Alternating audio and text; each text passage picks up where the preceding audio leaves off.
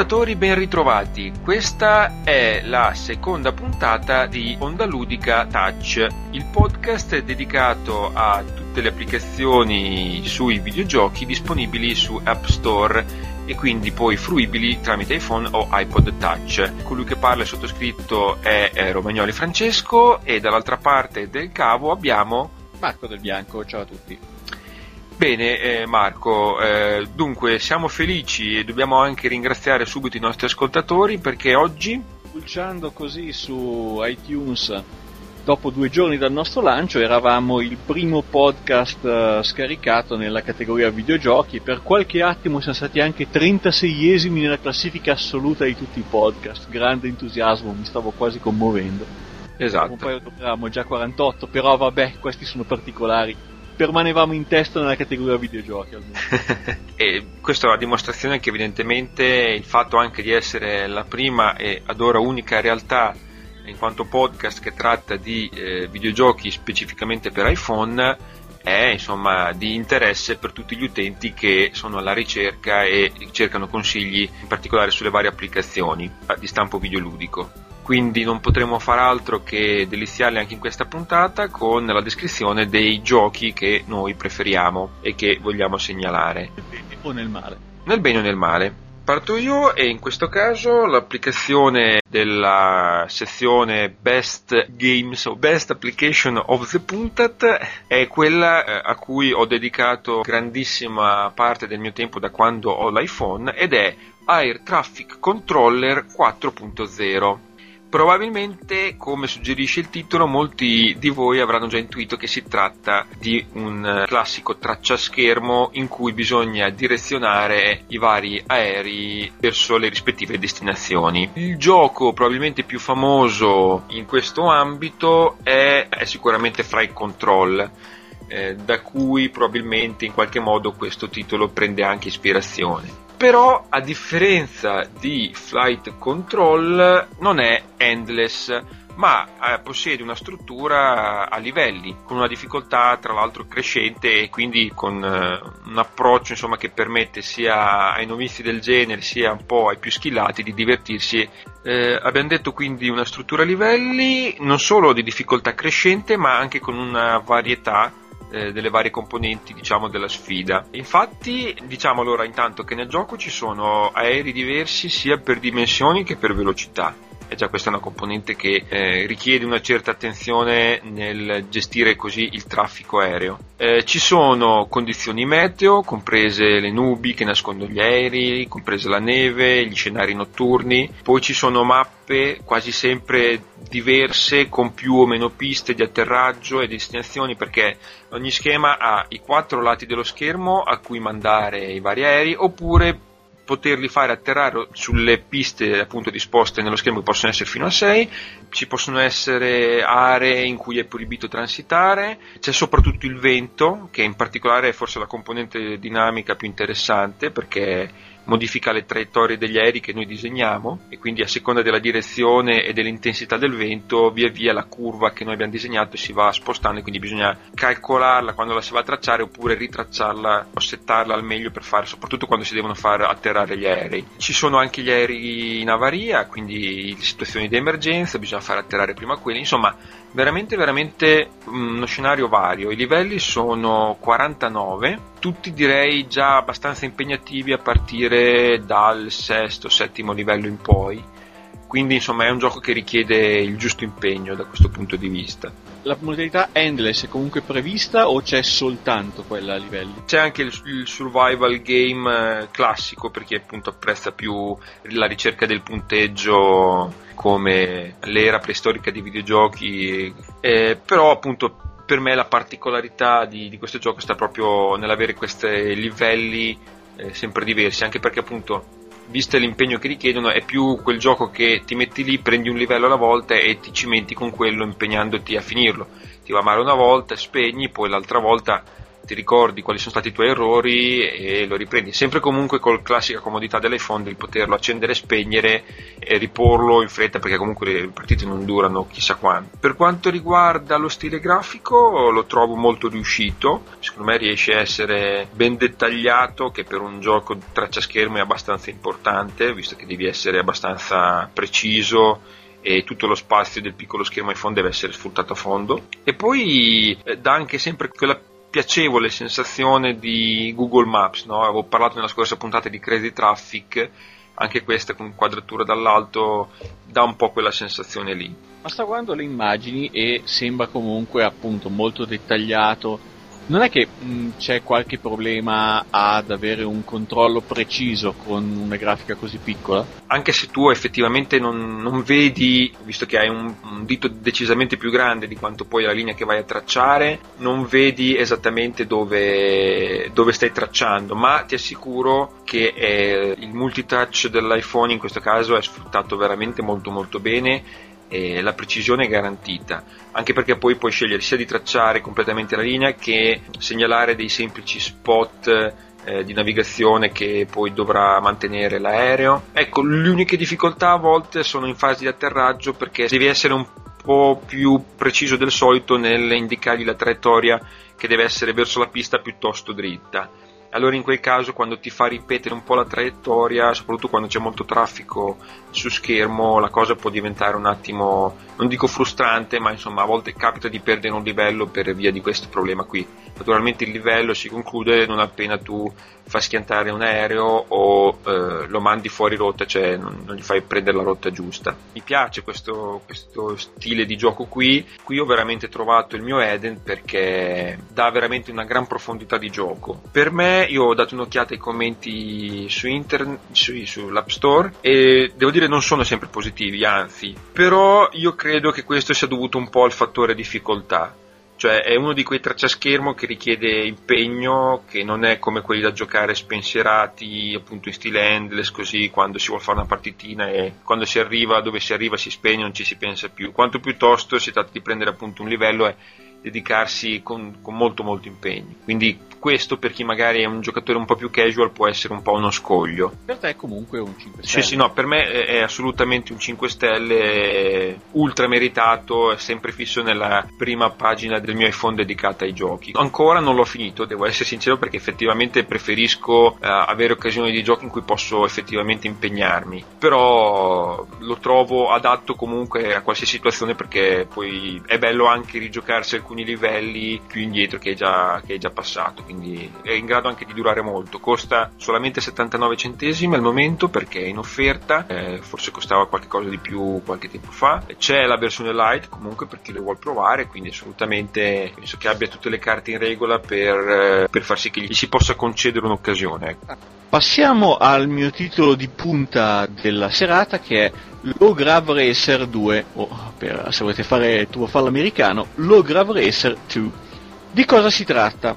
Inizio col dire che non è un titolo nuovissimo, è uscito già a dicembre e per molto tempo l'ho tenuto lì mh, mm, quasi dimenticato sul mio iPhone, poi l'ho scoperto e, e, non me ne sono staccato per un bel pezzo. In pratica è un clone di Wipeout, il, il titolo famosissimo per, per, PlayStation che ha inaugurato, reinventato il, il genere delle corse futuristiche. Basterebbe questo per descrivere in toto il gioco perché di innovativo non ha veramente niente e riprende in modo fin troppo preciso quelle che sono le dinamiche della serie di Wipeout. Comunque per chi non lo conoscesse si tratta di gareggiare su questi tracciati appunto futuristici, diciamo dei budelli di metallo fatti diciamo a, a pista di biglia molto accidentati con la vostra navicella che eh, levita sopra, sopra il terreno e che va a scontrarsi con altri avversari non solo cercando di sopravanzarli nella velocità ma anche avere la meglio magari con, con armi e, e facendo sportellate in modo abbastanza vigoroso. Si può giocare una singola partita oppure si può intraprendere uno dei tre campionati presenti. I primi due sono disponibili fin dall'inizio, il terzo dovrete sbloccarlo. Ci sono sei navicelle fra cui scegliere con diverse caratteristiche di velocità, maneggevolezza e resistenza e ci sono 18 tracciati, anche qui eh, inizialmente disponibili solo, solo 3 e dovrete proseguire nella, nella vostra avventura per riuscire a sbloccare anche i successivi. Il buono di questo gioco è che ha un motore grafico molto convincente anche su un iPhone 3G, perché molti giochi 3D che escono adesso purtroppo iniziano a essere ottimizzati per gli iPhone 3GS e si dimenticano che la maggior parte della gente ancora eh, dispone della precedente serie di iPhone. Questo invece è veramente ottimo anche su un, su un 3G e è molto veloce, fluido e accattivante. Scusami, fluidità si sposa anche con sensibilità, in quanto in particolare i controlli? I controlli sono tramite accelerometro, non c'è la possibilità del touchscreen. Quindi eh, diciamo che l'accelerazione è automatica, Uh, è possibile con i comandi a schermo frenare e utilizzare le armi, mentre invece il, la sterzata è data dall'inclinazione della, del vostro iPhone. Il freno è unico, vero? Non, non ci sono i due direz- freni direzionali come era in Wipeout. No, il freno è unico, però diciamo che c'è un doppio livello di sterzata. Un primo livello, mh, diciamo più blando, in cui ci si muove in modo sinuoso dei colpi invece più intensi di sterzata praticamente fanno quasi quello che nel wipeout originale faceva la, la frenata laterale. Uh-huh. Un piccolo appunto al motore grafico mh, mm, che ho appena finito di lodare in quanto fluido e veloce è dato dal fatto che i programmatori fanno ricorso al classico effetto nebbia per sopperire al fatto che comunque l'orizzonte di gioco non è lontanissimo. Non c'è il problema, diciamo, di vedere apparire pesanti pezzi di schermo uno, di, di tracciato uno via l'altro però non è neanche uno di quei giochi in cui eh, si riesce a vedere all'infinito senza il minimo problema. Questo non crea grossi problemi durante le partite perché comunque i tracciati sono, sono molto movimentati, quindi comunque hai una, hai una, gobba, hai una curva, non avresti comunque la possibilità di vedere con lunghi rettilinei fino in fondo. Se vogliamo, anche questo è stato uno stratagemma dei programmatori per, per mascherare quelli che possono essere dei vincoli tecnici del gioco, però il risultato finale complessivo è decisamente convincente. Tu hai giocato anche il primo o solamente... No, onestamente sono nato come acquirente della seconda puntata. Ecco, e da qui scaturisce la mia seconda domanda, ovvero ti sei davvero bucato le tasche per pagarlo 2,39 euro o ti sei approcciato a questo gioco come me perché hai sfruttato l'offertona di qualche tempo fa? Ho sfruttato l'offertone di qualche tempo fa, poi l'ho tenuto lì fino a quando un giorno l'ho scoperto e diciamo mi ci sono appassionato. Il tuo giudizio sarebbe lo stesso in considerazione del prezzo attuale anche riguardo il gioco? Beh, diciamo che fino a 1,99€ direi che il prezzo si può spendere abbondantemente, ma tutto sommato anche 2,99€ data la qualità del gioco non si può certo gridare allo scandalo. Un altro particolare è che eh, sfrutta questo gioco il secondo per importanza circuito di achievements eh, disponibile su iPhone, che è il Plus Plus, quello supportato soprattutto da, da NG Moco. Quindi anche in questo caso potrete sfidare gli amici e verificare chi è riuscito ad andare più avanti nel proseguo di, di questo gioco. Io qui eh, posto tutta la mia avversità perché ovviamente OpenFaint Ruleth e tutti gli altri sistemi di achievements devono perire il prima possibile. Va- integralista, integralista. Sì, sì, vado contro qualsiasi altro tipo di concorrenza, in questo senso ormai OpenFaint si è stabilito in prima posizione, si è diventato punto di riferimento, spero che lo diventi al più presto per, tutto, per tutti gli altri sistemi. E un'altra... Un grande dispiacere perché più avanti in questa serata parlerò di un altro titolo sempre di Plus Plus. Ah, grave, qui stiamo passando al lato scuro. Eh. Ti facevo altre due, man- due, domande che per me sono molto importanti, una in particolare in quanto racing game. La prima è, eh, ci sono appunto sei navi da guidare e tre classi di corse. Si sente la differenza prestazionale delle varie navicelle o sono semplicemente magari estetiche? No, anche perché estetiche non, non sono neppure così pronunciate le differenze. La caratteristica in cui si avverte maggiormente la diversità è sicuramente la maneggevolezza, uh-huh. che se vogliamo si riassume esclusivamente in una sensibilità in termini di sterzata, però si, mh, decisamente eh, i, i, i mezzi disponibili sono ben diversi l'uno dall'altro. Ho capito. E questa era la prima domanda. La seconda, molto più importante e che può fare un po' da discriminante quanto riguarda il mio interesse verso questo gioco è c'è presente il cosiddetto famosissimo effetto elastico? Ovvero i nemici quando sono indietro ti recuperano a prescindere da qua- del fatto che tu stia facendo un percorso perfetto oppure comunque eh, se tu vai perfetto non riescono a raggiungerti, insomma la tua prestazione non influisce sul rendimento de- degli avversari.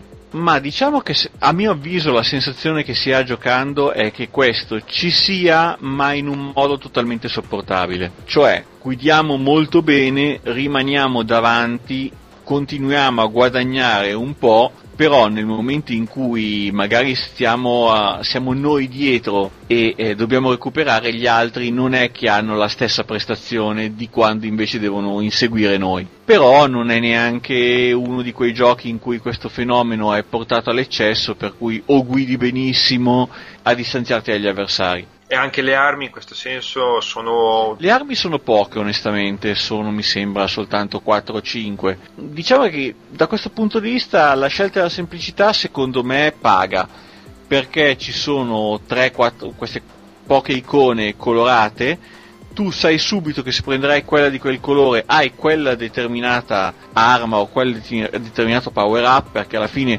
si riassumono in due tipi di turbo, tre tipi di missile e una bomba. Quindi alla fine eh, ci vuole poco per avere un totale controllo di quello che succede nella pista di gioco. Capita spesso che il missile alla penultima curva ti mandi all'aria una gara? Ma guarda, sarà che io raramente arrivo sempre con, con larghi margini e quindi non, non riesco sono sempre lì sul chi vive, però comunque mi è capitato più spesso di finire a sportellate rispetto al, a essere fulminato da un missile sul traguardo. E con questo direi che ho staccato le mie 5 stellette per la serata.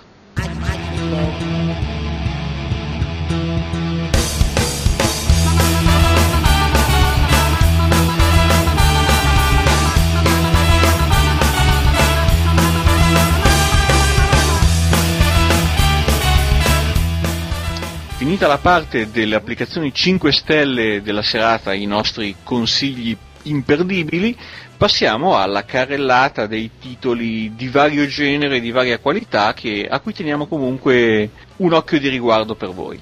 Subito la parola a Francesco. Sì, allora tra quelli su cui dare un'occhiata, eh, per primo voglio citare Draw Race.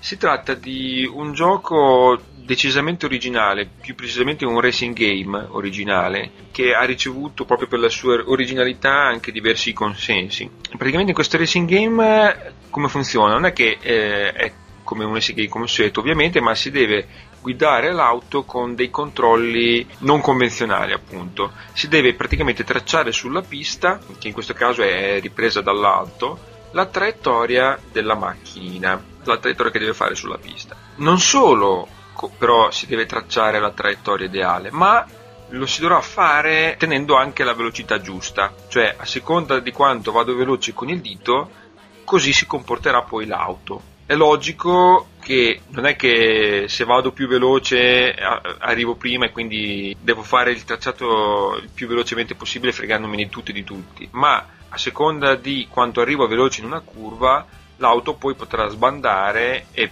perdere quindi velocità e tempo prezioso. Niente, le gare sono sempre contro un altro avversario, manovrato dal computer, eh, oppure si può fare anche contro altri uno o due amici. In questo caso si disegna a turno la propria traiettoria e si assiste poi successivamente, cioè una volta che ognuno ha disegnato la propria traiettoria, eh, si spinge il pulsante start e si assiste a quello che poi è la gara gestita dal computer in base a quello che noi abbiamo disegnato e, e si può vedere poi chi è che ha la meglio. Acquistai anch'io questo titolo, diciamo con, con meno entusiasmo dopo averlo provato di te, mi sa. A me onestamente dopo il concept, uh, concept interessante comunque era sembrato non particolarmente divertente da giocare. Per te che sei un patito di racing game invece questa ricerca della traiettoria come l'avevi trovata? Eh sì, nel senso che sicuramente la ricerca delle traiettorie è una delle componenti che mi attirano nel, nei racing game e comunque nel, nelle gare in generale con, con, le auto, con gli aerei, con qualsiasi con gli sci, con qualsiasi cosa, la ricerca della traiettoria perfetta è, è una di quelle componenti che mi attrae. Qui si aggiunge appunto la, la sensibilità di avere anche un minimo col dito per quanto riguarda la velocità per avere la massima prestazione. Quindi per me che sono appassionato si unisce un po' questo concetto alla passione, passione che effettivamente devo dire al massimo si è un po' stemperata quando arrivi alla fine di quelli che sono i 20 livelli totali, e 20 livelli che tra l'altro non sono poi così particolarmente diversificabili tra loro in quanto la mappa deve essere comunque larga e stare all'interno tutta dello, dello schermo iPhone, quindi non può essere più di tanto variegato con un'infinità di, di, di curve. Però eh, di contro, finite le 20 mappe, c'è la possibilità di eh, sfidare gli altri online, quindi altri giocatori online, sia ovviamente con le prove a tempo e le relative classifiche, ma proprio anche su gare uno contro uno in linea diretta. Mi ha stupito positivamente il fatto di trovare diverso tempo fa quando il gioco è uscito, così come tuttora, altri giocatori sempre disponibili a disputare una partitella cosa che non sempre nei giochi iPhone, seppure con componenti multiplayer, è resa possibile e altrettanto fruibile. Ma c'è una, diciamo, graduatoria, una serie di categorie online per cui vieni fatto giocare contro avversari del tuo livello o si pesca a caso? No, in realtà credo che il gioco peschi a caso, non c'è una suddivisione, anzi a dire la verità non c'è neanche una particolare leaderboard eh, mondiale, diciamo così c'è solo quella dei tempi, però le sfide sono solo sul momento, ecco. Però comunque il divertimento di adesso sfido il primo che capita e gliela faccio vedere io, oppure me la fa vedere lui, c'è sempre, cioè è sempre poi per il fatto che una partitella mordi e fuggi vale anche su il concetto vale anche su questo gioco. Graficamente tra l'altro io l'ho trovato molto carino, non particolarmente elaborato, ma con un design abbastanza cartunoso e simpatico. Quindi sì, il prezzo devo dire che è sui 2,39 momentaneamente, ma a sua volta è stato diverse volte a 0,79 centesimi classico prezzo offertona. Non c'è una versione light, questo credo sia dovuto anche al fatto che un po' si paga anche il concetto della curiosità del concept, come tu stesso dicevi, cioè provarlo, si ha molta curiosità di provarlo, poi non tutti tendono a volerlo approfondire nel tempo gli do le 4 stelle sicuramente per l'originalità e il divertimento, specialmente appunto nel multiplayer.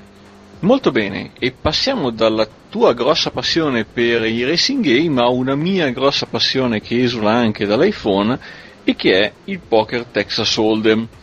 Passione che eh, sta avendo una grande diffusione in questo periodo in Italia e vi parlo di un titolo che a mio avviso al momento è la miglior simulazione disponibile su iPhone, anche se i titoli si stanno moltiplicando abbastanza velocemente. Si tratta di World Series of Poker Hold'em Legend, il titolo con la licenza forse anche più famosa del mondo del Texas Hold'em perché è quella del campionato mondiale che si disputa ogni anno a Las Vegas. Il gioco vi mette nei panni di un pokerista neofita che deve scalare, diciamo, la vetta dell'Olimpo mondiale del poker. Per fare questo, la modalità principe è quindi la modalità carriera, che attraverso otto tappe che vi vedranno competere dai piccoli casinò fino all'Hotel Rio dove ogni anno i più grandi pokeristi del mondo si sfidano per la conquista del braccialetto, che è il, il famoso emblema dei vincitori del campionato del mondo, avrete l'opportunità di farvi largo nel mondo del poker. Bella, bella questa opportunità di, di, crescita fino a raggiungere il mega boss finale, in questo caso mi piace. Sì, anche perché poi comunque al tavolo ci si scontra sia contro emeriti sconosciuti, sia contro diciamo dei piccoli boss di livello per cui sono stati studiati alcuni personaggi che in teoria dovrebbero essere le star del, delle varie tappe, dotate ognuno di un suo filmatino, di un paio di frasi cretine che dicono e che rendono quindi un po' più divertente e animata la sfida al tavolo. Quindi sono dotati di una personalità particolare ognuno di loro. Sì, diciamo che eh, è abbastanza lineare il modo di giocare della maggior parte dei, dei giocatori computerizzati, ovvero l'intelligenza artificiale è buona, ma come succede spesso in questo tipo di giochi non si arriva mai alla, alla bravura o alla pazzia dell'essere umano Mhm. Quindi anche quelli che sembrano giocare in modo più sconclusionato giocano in modo sconclusionato ma secondo una razza. Comunque il livello generale di intelligenza artificiale al tavolo è abbastanza buono e quindi diciamo che il gioco si, si sviluppa abbast- decisamente in modo divertente e vi consentirà di allenarvi e rimanere allenati anche nei ritagli di tempo sul vostro iPhone. C'è da dire anche che le varie tappe sono divise in uh, match di diverso livello. Ci sono alcuni tipi di specialità diverse di Texas Hold'em che i più esperti di questo genere di gioco fra voi conosceranno e quindi adesso mi rivolgo un attimo agli iniziati dicendo che si potrà uh, competere in sit and go, in uh, tornei freeze out o comunque multi-table come anche in uh, heads up, ovvero di sfide uno contro uno non ci sono le specialità diciamo che esulano dal Texas Hold'em per andare a culminare in altri tipi di poker come possono essere l'Omaha che anche questo sta prendendo piede in Italia. Ma appunto visto il tipo di gioco e la licenza del World Series of Poker era anche abbastanza auspicabile una cosa del genere. Se tutto ciò non vi basta avete anche l'opportunità di giocare singole partite e anche di giocare online contro altri avversari umani, anche se in questo caso la partita tende ad andare un po' per le lunghe, per comunque finire un match uh, tra i 5 e gli 8 giocatori un'oretta la porta via. Cosa potrebbe spingervi ad avere tanta pazienza? Il fatto che se arrivate alla fine della partita online ricevete dei punti per una classifica che vi consentirà di primeggiare al mondo fra i giocatori iPhone di World Series of Poker. Ma una domanda, a chi piace la disciplina ma lo vorrebbe utilizzare per delle partite mordi e fuggi, quindi anche molto limitate nel tempo. Le partite sono limitate e o se sono più lunghe è possibile poi staccare e riprendere nel punto in cui si era lasciato? Di sicuro è possibile in qualsiasi momento staccare e riprendere.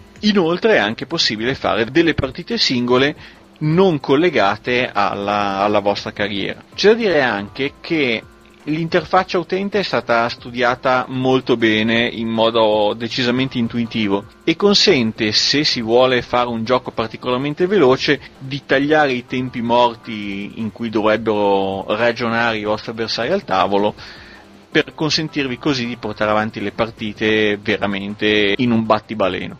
Una piccola segnalazione.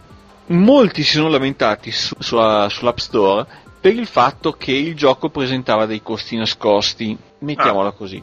I costi sono nascosti se uno gioca veramente con le fette di salame sugli occhi. Ovvero, quando si viene eliminati da un torneo, viene offerta l'opportunità di acquistare nuove fish per entrare.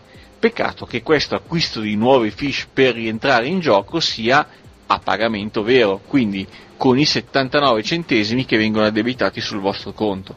Ma questo non è minimamente indispensabile per il gioco, perché anche nel momento in cui voi perdiate in un torneo tutti i vostri averi, cosa succede? Semplicemente che ripartite dai tornei gratis del primo livello, fino a che vittoria dopo vittoria vi ricostituite il vostro capitale per giocare ai livelli più alti. Quindi è tutto un salire e scendere nel livello di bankroll, viene detto, di capitale della vostra carriera. Quindi, se voi volete spenderci dentro soldi, avete tutta la libertà di farlo e tutto il mio disappunto non lamentatevi se vi vengono addebitati costi di cui non vi aspettavate se vi mettete a cliccare a caso senza leggere. Beh, però è, è, no, vabbè, al, al, di fuori del caso del cliccare a caso perché appunto non si presta attenzione, però effettivamente gioca un po' sui bassi istinti del giocatore che arrivato a un punto anche molto avanzato della carriera si vede quasi scomparire tutto il progresso eh, fatto sì. con semplici mosse. È sicuramente è un po' la filosofia del poker, eh, per carità.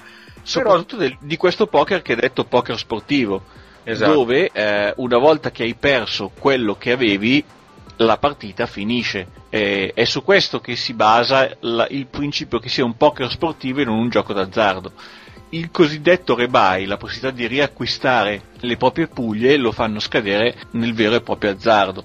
Per cui chi ha più disponibilità di vera pecunia ha, la, ha più possibilità di avanzare nel gioco. E questo diciamo che è un, una caratteristica furbina del gioco che però è, è comprensibile visto che si rivolge a, a, gente comunque predisposta al gioco d'azzardo. Bene, eh, tua valutazione personale? La mia valutazione è un 4 stelle perché comunque potrebbe essere migliorato in qualche particolare, mh, mm, soprattutto per quanto riguarda il gioco online, però è comunque un titolo che vale e tra quelli che ho provato finora è il miglior Texas Hold'em multiplayer, multiplayer nel senso di più giocatori al tavolo, più giocatori uh-huh. eh, non umani con te umano che si trova sul, su iPhone.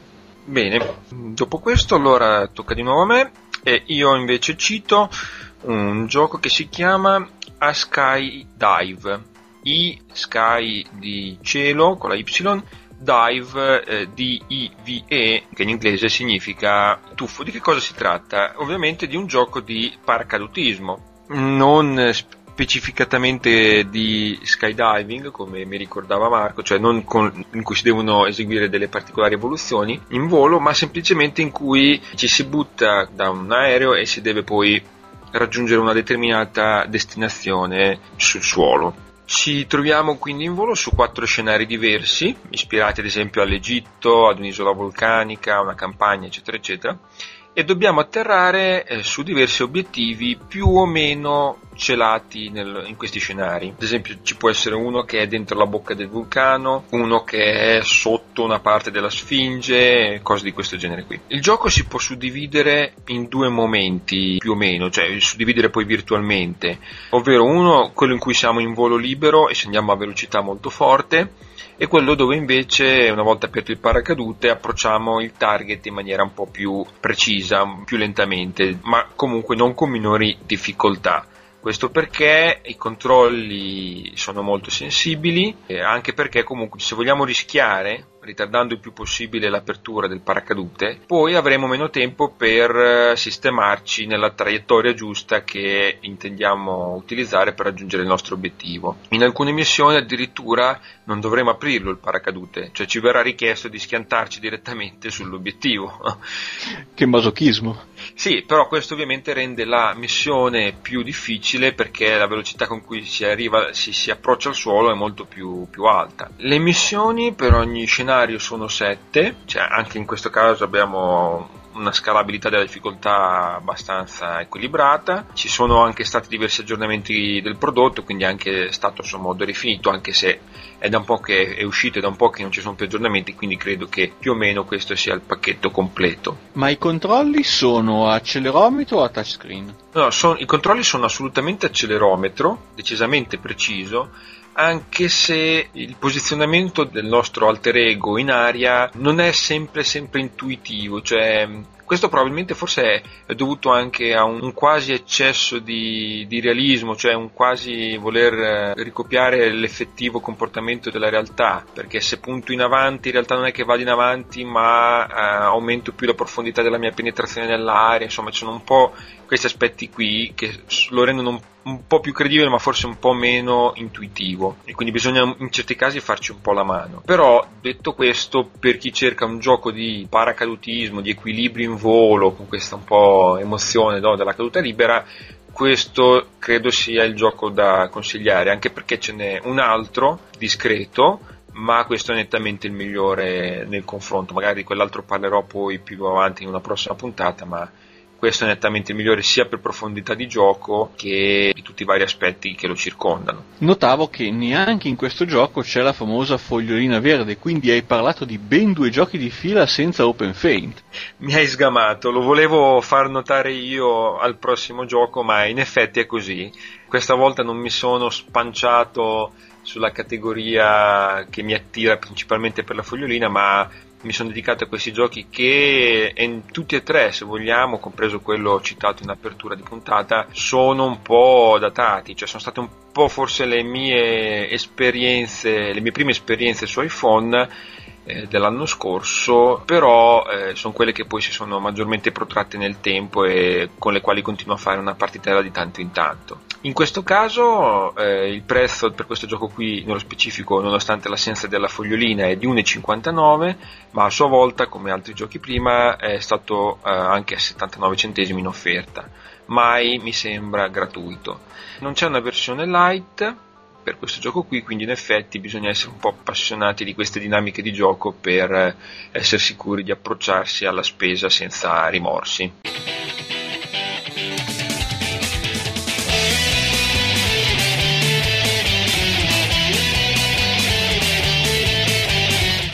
Benissimo. Ora potrei aprire quello che definirei il capitolo Lobotomia portami via perché vi parlerò di un titolo che sta avendo tantissimo successo sull'App Store in questi giorni, appena lanciato in pompa magna da una delle software house più acclamate da Apple per i giochi su iPhone. Oh mamma mia! Ebbene sì, sto parlando di We Rule. Per recensire, quest- recensire questo gioco basterebbero poche parole, basterebbe dire è Farmville chi ha Facebook, dopo queste due parole, sa esattamente di che gioco si tratta e potrebbe amarlo o odiarlo. Chi probabilmente chi misura. ha Facebook e sa di che cosa si tratta si è già gettato all'acquisto del gioco, probabilmente.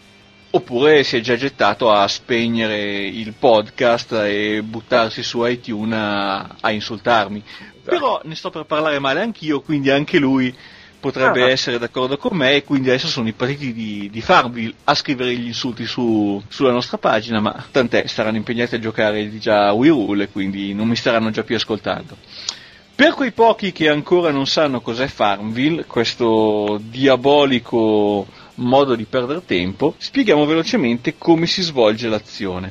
In pratica voi governate un piccolo paesello che deve crescere e svilupparsi via via di più. Si potrebbe pensare a un gioco manageriale sulla serie di Civilization uh, o affini. Purtroppo la componente manageriale è molto ma molto, e sottolineo molto ma molto limitata. In pratica il tutto si riassume nel impiegare le vostre risorse in coltivazioni e attività industriali e artigianali che richiedono un tot di tempo per portarvi il frutto. Quindi, diciamo, si parte con una coltivazione di grano che ci mette n tempo.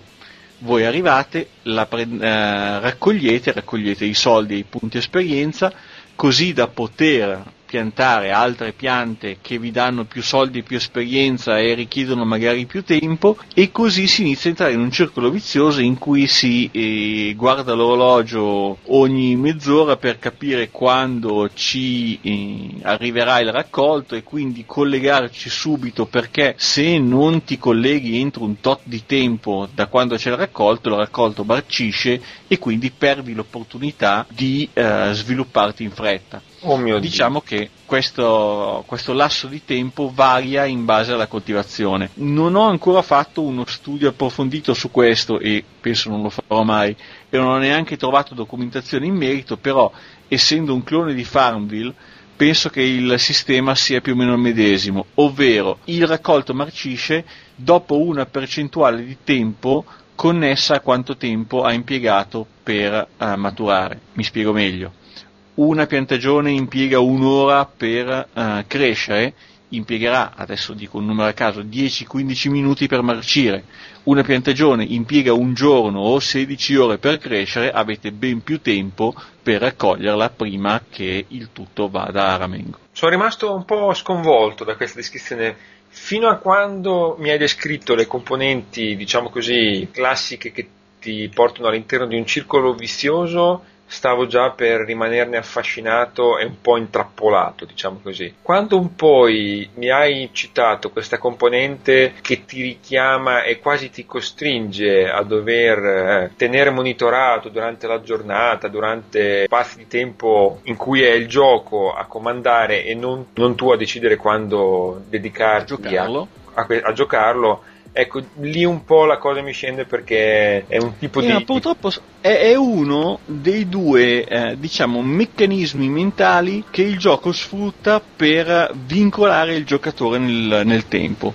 Uno appunto è questo, il fatto che o lo giochi di continuo o il tuo progresso si blocca l'altro è il fatto che più si avanza di livello e più si hanno disponibili nuovi tipi di piantagioni, nuove costruzioni, la possibilità di ampliare il vostro castello e quindi si ha tutta una ricchezza in più da sbattere in faccia ai vostri amici. Perché diciamo che il terzo pilastro su cui si regge il gioco è il social network. Quindi voi andrete a pubblicizzare ai vostri amici su Twitter, su Facebook e sul circuito Plus Plus, perché questo è l'altro gioco di cui parlo oggi che si appoggia al circuito Plus Plus che state giocando e potete inserire i vostri amici come vicini di casa, vicini di regno. Per questo che mi avevi, mi avevi contattato chiedendo, implorandomi di, di raggiungerti in questo delirio videoludico sì, non per altro, ma perché sai che data la, la mia e la tua professionalità in, nel campo delle recensioni, per testare a pieno e ho bisogno di vicini, di vicini di buon livello per poter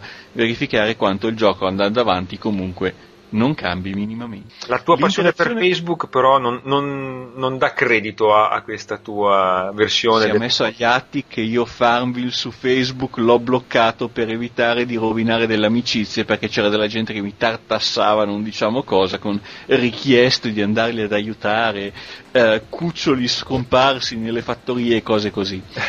L'interazione qua è diciamo studiata meglio che su Facebook perché cosa succede? Quando sviluppate una bottega artigiana che può essere il fornaio, può essere la scuderia, potete andare da un amico, vedere se anche lui ha una di queste botteghe e fargli ordinargli un particolare lavoro che può essere del pane, dei tessuti per, uh, per fare chissà che cosa e in questo modo eh, si guadagna più velocemente sia tu che li ricevi e quindi fai felice la tua gente, sia lui che riceve l'ordinazione e fa lavorare il suo villaggio.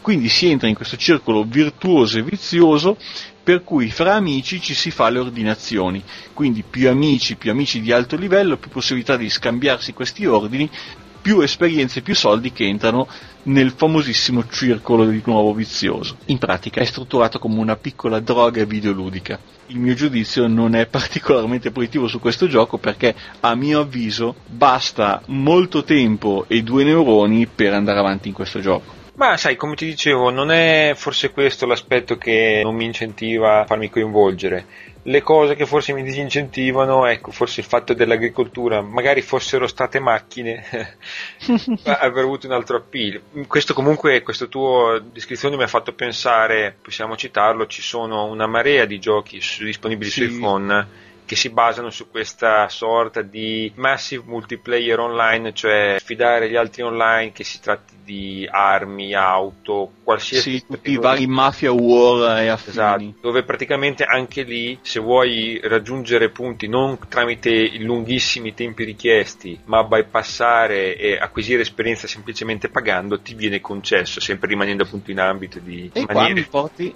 mi dai un assist perfetto per parlare di un ultimo aspetto perché anche in We Rule, che nasce come gioco gratuito, c'è la possibilità di prendere delle scorciatoie e crescere velocemente acquistando il Mojo, questa pozione magica che consente di costruire in fretta o di far crescere in un attimo colture che richiederebbero un'intera giornata. Il mojo viene dato ogni volta che si sale di livello, quindi non è che eh, ne siate totalmente sprovvisti però ci sono dei pacchetti in vendita a 79 centesimi, mi sembra 79 centesimi a salire perché ci sono pacchetti enormi che vi consentono di riempirvi di pozione finché vi esca dalle orecchie. Eh, è quindi possibile pagando pecunia vera a acquisire un vantaggio sui vostri colleghi, vicini e amici che sostanzialmente giocano il gioco free. Stavo pensando, sempre appunto dando un'occhiata alla pagina relativa al gioco App Store, sia in questo caso come nel caso di Texas Hold'em che ti concede di acquisire e dare un po' quest- adito a questa sorta di gioco eh, d'azzardo, se vogliamo no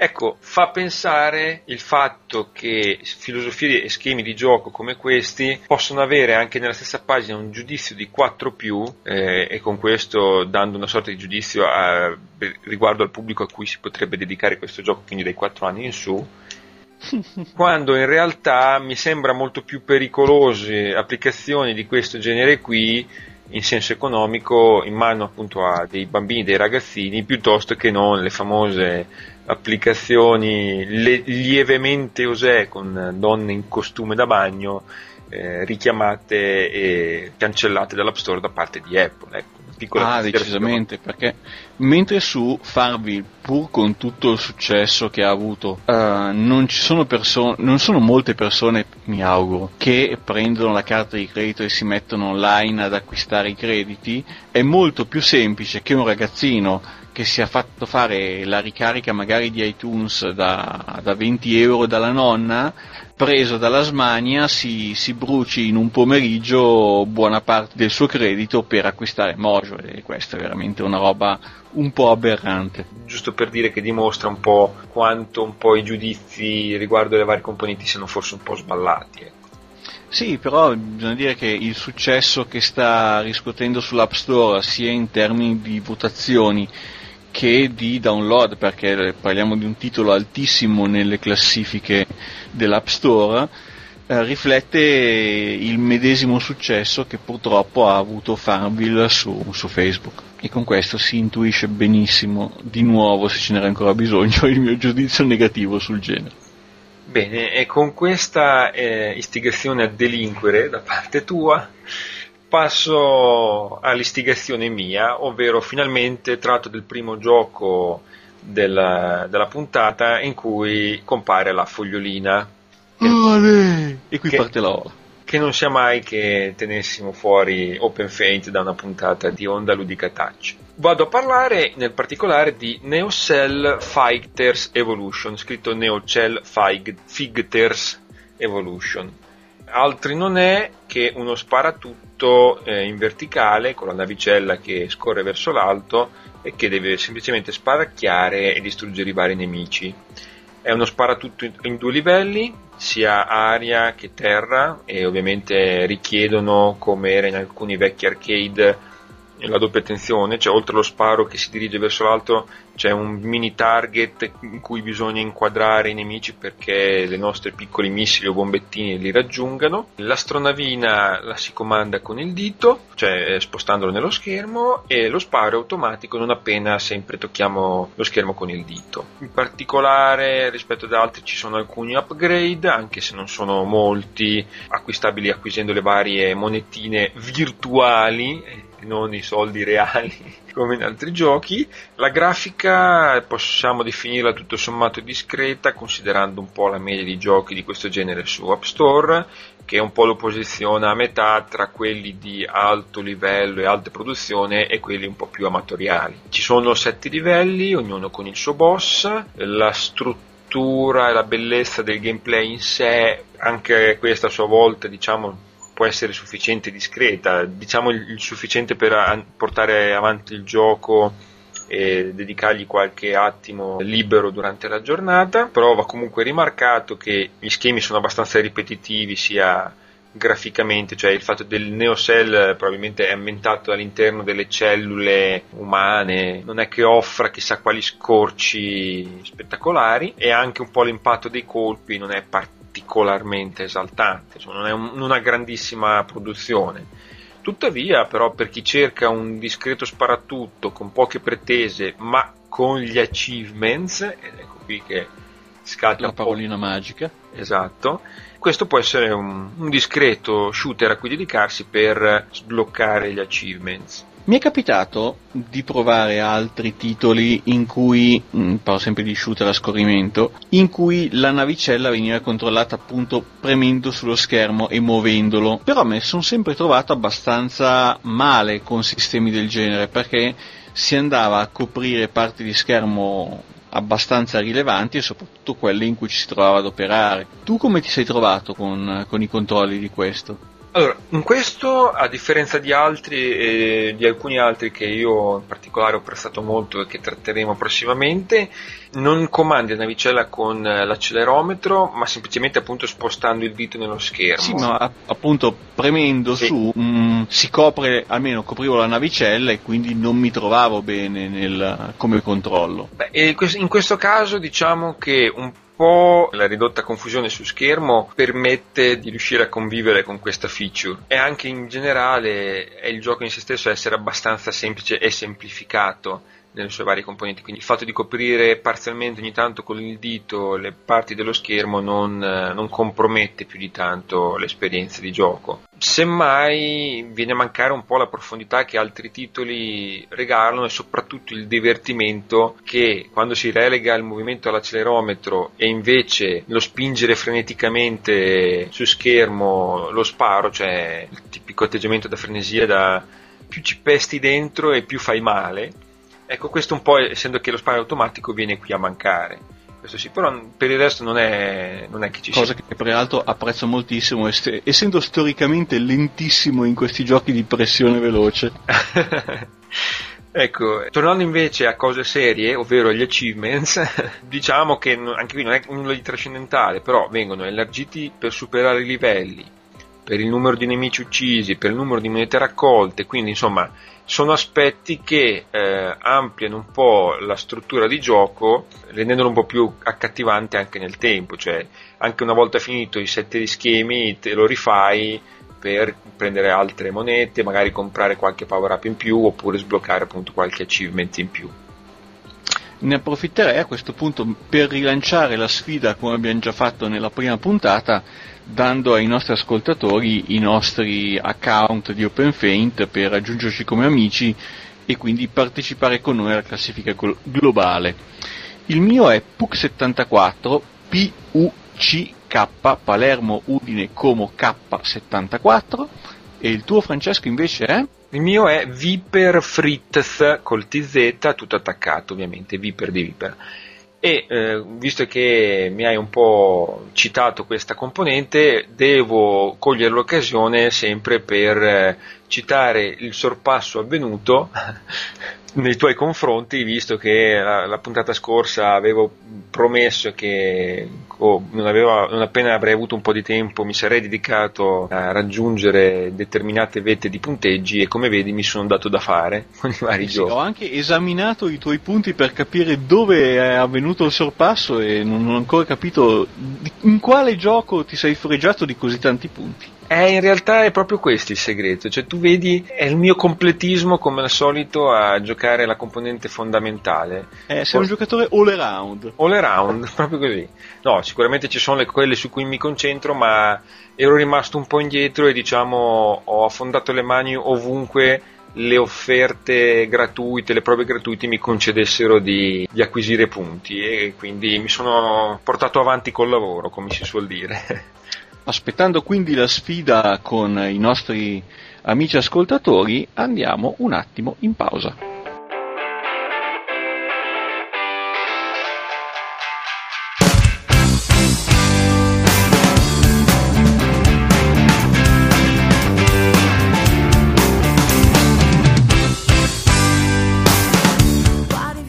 Bene, e dopo questa breve pausa riprendiamo un po' eh, lo screening dei giochi cui dare un'occhiata e io cito questa volta un gioco che eh, è sempre stato nelle mie corde sin dai primi momenti in cui mi sono addentrato nell'App Store ed è Sentinel Mars Defense. È un gioco che ultimamente ho ripreso copiosamente in mano sempre grazie a un motivo particolare, ovvero il fatto che anche in questo gioco sono stati aggiunti gli obiettivi OpenFaint, gli obiettivi e naturalmente tutte le altre caratteristiche tipiche di questo servizio. Come dicevo, questo è stato il mio primo Tower Defense su iPhone e sicuramente gli va riconosciuto il merito di avermi appassionato al genere. Per chi comunque non conosce il genere di cosa si tratta, in pratica abbiamo un territorio che noi dobbiamo difendere da queste ondate di nemici che eh, pian piano si dirigono verso la nostra base o verso un punto particolare che è appunto l'oggetto della nostra difesa. Eh, attraverso un percorso che o noi dobbiamo eh, creare posizionando le torri oppure è già come in questo caso ricreato su schermo noi dobbiamo posizionare le torri facendo in modo che siano sufficienti ad abbattere tutti i nemici che giungono su schermo e si dirigono verso la loro meta. In questo caso non è che ci siano particolari colpi di genio rispetto ad altri tower defense, solamente si tratta di un prodotto che io trovo rifinito, particolarmente rifinito e di ottima qualità. Innanzitutto graficamente, almeno per quanto mi riguarda graficamente penso che sia tra i migliori. Non utilizza una grafica poligonale, non utilizza chissà quali effetti speciali, però semplicemente mi è sembrata una grafica concreta, ben realizzata, forse ha sempre quel leggero stile no, da, da mappa dall'alto, da Google Maps, come piace un po' a me, però è molto marginale rispetto agli altri giochi di cui ho parlato. Eh, oltre ovviamente alla grafica, sicuramente un aspetto ottimo che vi ho ritrovato è il bilanciamento del gameplay. Come è costruito? Ci sono fino a 6 torrette diverse, naturalmente upgradabili e con caratteristiche peculiari molto diverse tra loro.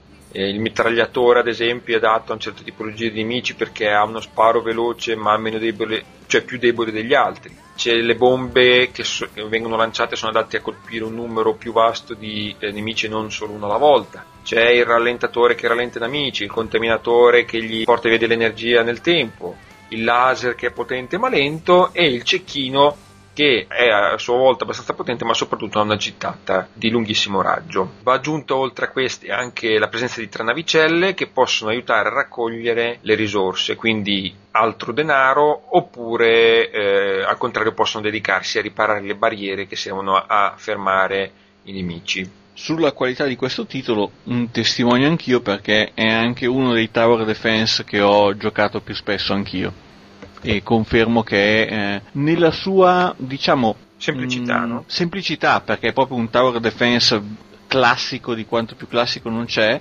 però è fatto veramente bene, quindi anche una cosa che non è particolarmente innovativa, se è fatta bene merita. Sì, esatto. In questo caso eh, va apprezzato comunque appunto l'equilibrio. C'è quel classico gestire le risorse che è un po' la componente forse più strategica del gioco, cioè nel senso alla fine di ogni ondata di nemici ci viene data quella percentuale di guadagno in più sulle risorse che noi abbiamo risparmiato e che non abbiamo speso. Quindi c'è un po' quella sorta di brivido nel resistere dallo spendere e quindi mettere sul campo tutte le torrette possibili, magari appunto rischiando, sperando che quelle torrette che noi abbiamo implementato bastino a fermare l'ondata che invece non abbiamo uh, fatto male i nostri calcoli. Eh, come abbiamo detto quindi è semplice, richiede comunque delle tattiche un po' più ragionate soprattutto ai livelli più difficili. Il peccato veniale più grande forse è la presenza di solo 4 mappe, 4x4 perché 4 sono i livelli di difficoltà affrontabili, sia in modalità assalto, ovvero un determinato numero predefinito di ondate nemiche, 90 a cui arrivare, oppure appunto la classica endurance che finché tenete botta continuate a giocare e a guadagnare punti.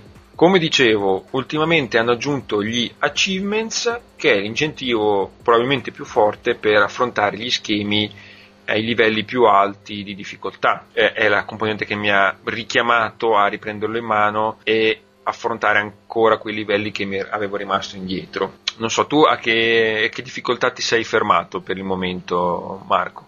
Guarda, la, la, mia dignità mi impone di rimanere zitto zitto nell'angolino e, e lasciarti parlare perché mi sa che sono arrivato al, al, terzo livello su quattro senza però avere grandissimi successi. Quindi diciamo che sono un po' un novellino del genere pur apprezzandolo. Concludo dicendo che costa 1,59 euro, ma a sua volta, soprattutto ultimamente che è stato appunto aggiornato, è stato reso più volte gratuito. Non Io c'è... infatti approfittai di una di no. quelle occasioni neppure tantissimo tempo fa. Non c'è una versione light, però io ho intravisto altri due ottimi titoli sul genere della stessa casa che probabilmente andrò ad acquistare, visto che mi pare che la qualità sia comunque molto buona da quello che ho intravisto e probabilmente ve ne parlerò nelle prossime puntate ti lascio nel frattempo la parola. Sì, e si passa dalla strategia pura dei tower defense a un gioco che invece è casual gamer, che più casual gamer non si può, però anche quelli sul nostro iPhone ci stanno bene per ingannare un'attesa di un autobus o semplicemente una partitella divertente in pochi minuti. Sto per parlarvi di Flick Kick Filed Goal Flick F-L-I-C-K, kick come calcio, K-I-C-K, field goal, field goal. Questo gioco ci porta sui campi di football americano, però in una particolare situazione, ovvero, come si capisce dal titolo, il field goal, che è il tiro di trasformazione, come anche c'è nel rugby. Il titolo, il gioco in se stesso, si rifà a un altro grande successo dell'App Store che era Paper Toss ed è molto semplice da giocare. In pratica cosa dovete fare? Verrete messi in diverse situazioni di campo come distanza, come angolazione rispetto alla porta, come condizioni di vento e dovrete tracciare la traiettoria del vostro calcio sullo schermo in modo da far finire la palla in mezzo ai pali molto semplice, molto intuitivo, personalmente lo ritrovo anche discretamente divertente e lo preferisco all'originale Paper Toss per diciamo una fisicità che prediligo. Se avete provato Paper Toss uh, vi renderete conto che lanciare questa pallina di carta nel cestino con i ventilatori a destra e a sinistra comunque la cosa svolazza abbastanza, la pallina svolazza a destra e a sinistra anche perché ovviamente stiamo parlando di carta. La fisicità di un pallone è stata, a mio avviso, riportata molto bene in questo gioco e mh, anche il, diciamo, la risposta a diversi tipi di tracciato su schermo più o meno lunghi, più o meno angolati, è, è fatta discretamente bene sono presenti diverse modalità per cui si può giocare a un semplice livello di pratica per poi passare a uh, un arcade che vi fa andare a fare un tot di colpi in, uh, in, diverse zone del campo per avere il massimo punteggio o a un sudden dead che vi fa andare avanti in un crescendo sempre di difficoltà fino al vostro primo errore. La caratteristica che io invece credevo tu dessi come quella con maggiore importanza fisica a parte drogato, era... drogato, sei un drogato. Dillo, e che quella che poi ovviamente dicendo. potrebbe spingere me e che mi mantiene costante monitoraggio del gioco per un'eventuale offerta, tu sai già qual è. La presenza di OpenFaint, ovvero anche questo gioco si appoggia a questo circuito in cui noi diciamo siamo abbastanza coinvolti e che attribuisce dei punti in base ai risultati conseguiti. A prescindere però da OpenFaint l'ho trovato molto divertente appunto tra i casual game che possiamo avere sul, sul nostro iPhone per cui mi ritrovo spesso in metropolitana o nei momenti così vuoti d'attesa a, a lanciarlo per farmi una semplice partitina. Aggiungo anche che notavo la presenza del suo fratello gemello, eh, adesso sfogliando i giochi della, di Pickpock, ovvero lo sviluppatore, di Flick Kick Rugby, cioè è esattamente lo stesso gioco solo con eh, lo sfondo rugby o la scritta rugby, penso che sia sì, perché non vedo in cosa possa cambiare d'altro, la palla è uguale, il campo più o meno è uguale. E logicamente ci potrebbe essere il classico incentivo a possedere entrambe nel caso in cui il gioco appassioni particolarmente perché si raddoppierebbe il punteggio Open Fate. il tuo livello di perversione è più alto di quanto pensassi. Sì, di quanto si potesse immaginare, eh, lo so, lo so. Io ero arrivato al massimo a pensare che uno poteva essere indirizzato al pubblico statunitense e l'altro a quello più europeo anglosassone. Naturalmente solo a condizioni di gratuiticità. Se... Io lo, lo, comprai nella classica offerta gratuita di OpenFaint dell'applicazione del giorno, però il prezzo è comunque contenuto a 79 centesimi, quindi chi volesse deliziarsi con un gioco del genere lo può fare senza una, una grossa spesa. Sì, no, quello che intendevo io è che se uno possiede già uno, ovviamente va bene essere afflitti dall'open feint, però cioè, munirsi del, della copia del doppione solamente effettivamente se è gratuito, no? altrimenti Anzi, persino io non, giu- non, giungo a queste vette di, di assurdità. Insomma.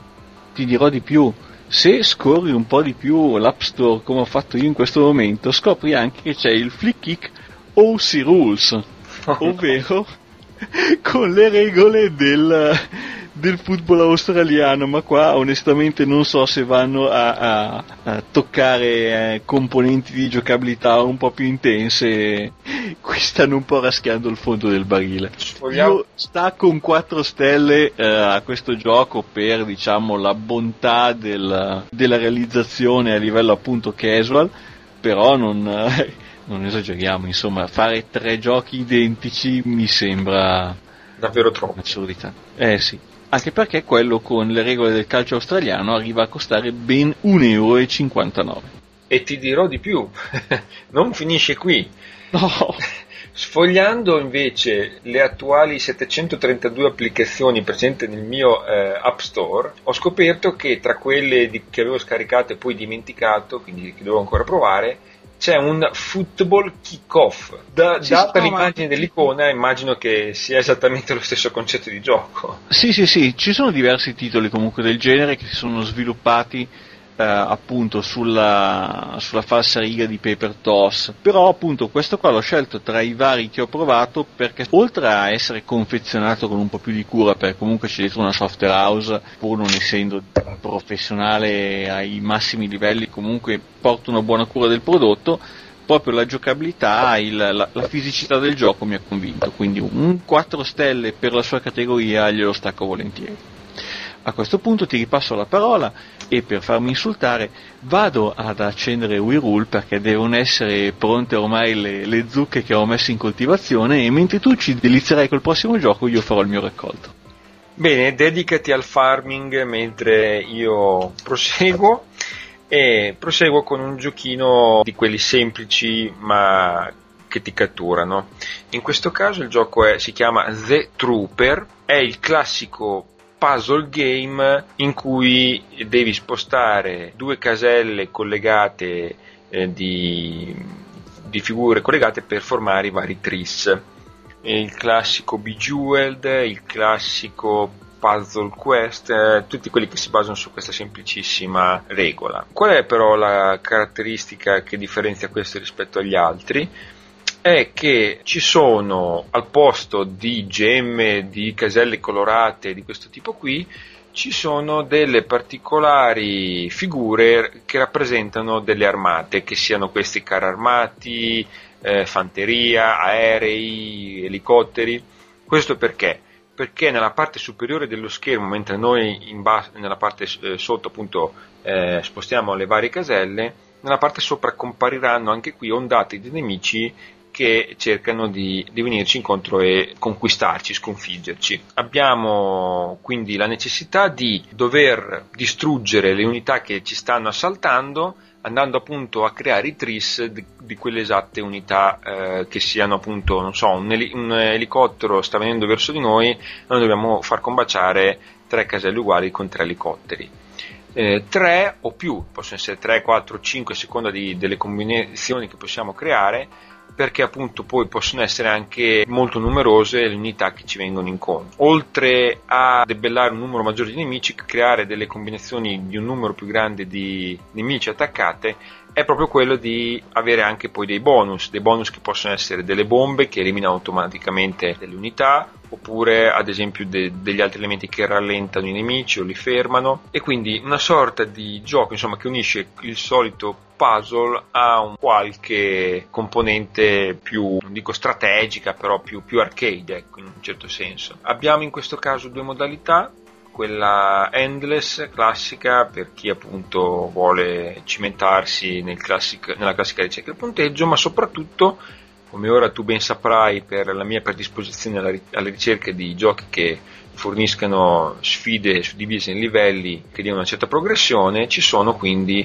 le missioni, più o meno mi sembra una ventina di missioni, di stage, con due livelli di difficoltà diversi non sono un po' pochi 20 stage con due livelli? sono abbastanza ampi da consentire una sfida prolungata nel tempo? Devo dirti la verità, in effetti non è, non è un gioco che possiede una profondità immensa. Non è sicuramente, per citare appunto i caposaldi del genere, un puzzle quest che integra delle componenti di GDR molto profonde con il puzzle gaming. Qui la struttura è molto più semplice e i 20 livelli in effetti possono essere finiti da chi ci da dentro in una frazione di tempo non molto, non molto avanti, però considerato che il gioco costa 79 centesimi e quindi classico euro per spenderci qualche attimo per, a seconda di quali sono le vostre abitudini di gioco, per qualche settimana o quant'è, secondo me può valere la pena perché comunque l'effetto novità unito anche comunque alle altre componenti, cioè la grafica è deformed, carina, mi sembra comunque anche un gioco ben bilanciato a sua volta, quindi è veramente carino ed è stata la classico gioco che una volta scaricata la versione light e provata te lo fa desiderare, cioè pur capendo che insomma non è questo capolavoro imprescindibile ti spinge all'acquisto compulsivo, ecco. Quindi consiglio a chi, a chi piace questi giochi puzzle molto immediati ma che insomma abbiano qualche altra caratteristica aggiuntiva di, di dargli un'occhiata soprattutto alla versione light avvisandovi che se farà lo stesso mio effetto poi l'acquisto compulsivo sarà quasi quasi immediato.